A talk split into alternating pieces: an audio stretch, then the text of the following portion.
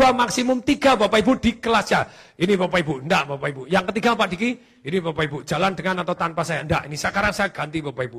Ini layak tumbuh ini penting Bapak Ibu jalan tanpa kita.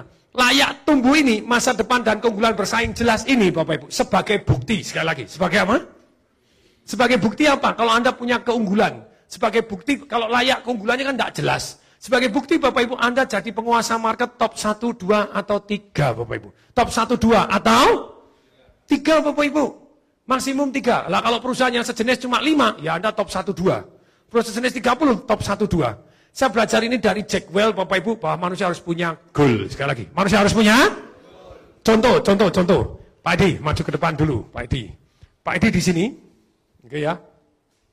Di sini aja. Oke, itu lihat ada garis-garis itu Pak. Di silang-silang isolasi.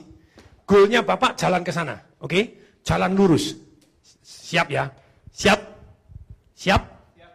Oke, jalannya pelan-pelan. Satu tapak demi satu tapak, tapi ke sana. Yo, siap, yo, jalan lurus, jalan lurus. Eh, jalan lurus. Jalan lurus, oke. Tak kasih hambatan, Bapak. Terus, oh, wow. Perhatiin Bapak Ibu, menarik?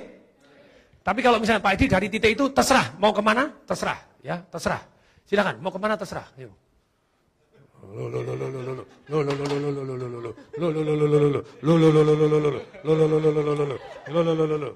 Ya terserah, yuk terserah. Loh, Bapak Ibu perhatiin dulu. Perhatiin Bapak Ibu. Kenapa kita butuh goal dalam bisnis kita?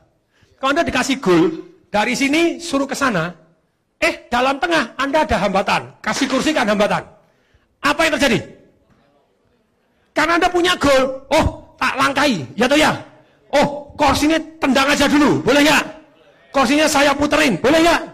Perhatikan, ketika Anda punya goal, Anda berdaya.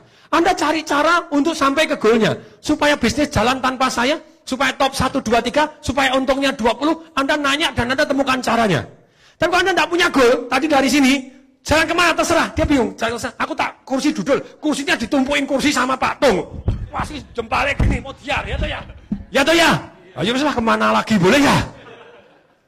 Perhatiin Bapak Ibu, ketika Anda tidak punya goal bisnis modelnya, Anda tidak punya apa yang Anda inginkan dalam bisnis, Anda terserah. Betul?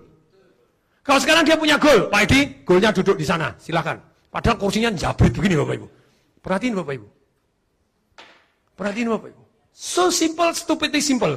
Ketika Anda punya goal, Anda kan berdaya cari usaha untuk ke sana. Tapi kalau Anda tidak punya goal, dari sana ke mana terserah. Begitu di depannya dikasih kursi, ya ya duduklah istirahat bentar, ya toh ya. Ya toh ya.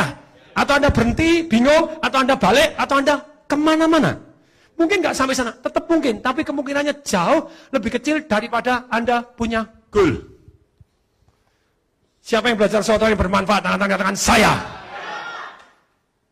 Jadi yang kedua Bapak Ibu layak tumbuh punya masa depan keunggulan bersaing yang jelas. Keunggulan bersaing Anda apa? Yang jelas. Ini Bapak Ibu. Kalau saya Bapak Ibu seminar tentang keuangan, tong disemparingin totally number one di Indonesia. Ya atau ya? Ya atau ya? Tentang seperti anak-anak Bapak Ibu still number one juga. Ya atau ya? Saya toko buku Bapak Ibu, kalau saya di Jogja juga number one. Bapak. Sejak tahun kedua kita sudah number one. Sejak tahun kedua kita sudah number Anda tidak top 1, 2, 3, tidak punya keunggulan yang layak dan jelas Bapak Ibu, jurusnya gampang. Kasih waktu, yuk. Kasih. Lu berapa lama? Saya biasanya 3 tahun maksimum. Biasanya berapa lama? 3 tahun Bapak Ibu, 2-3 tahun selesai. Bagaimana saya jadi unggul Bapak Ibu. Tapi Anda punya goal dulu. Punya apa? Top 1, 2, 3. Ya atau ya? Punya rumah makan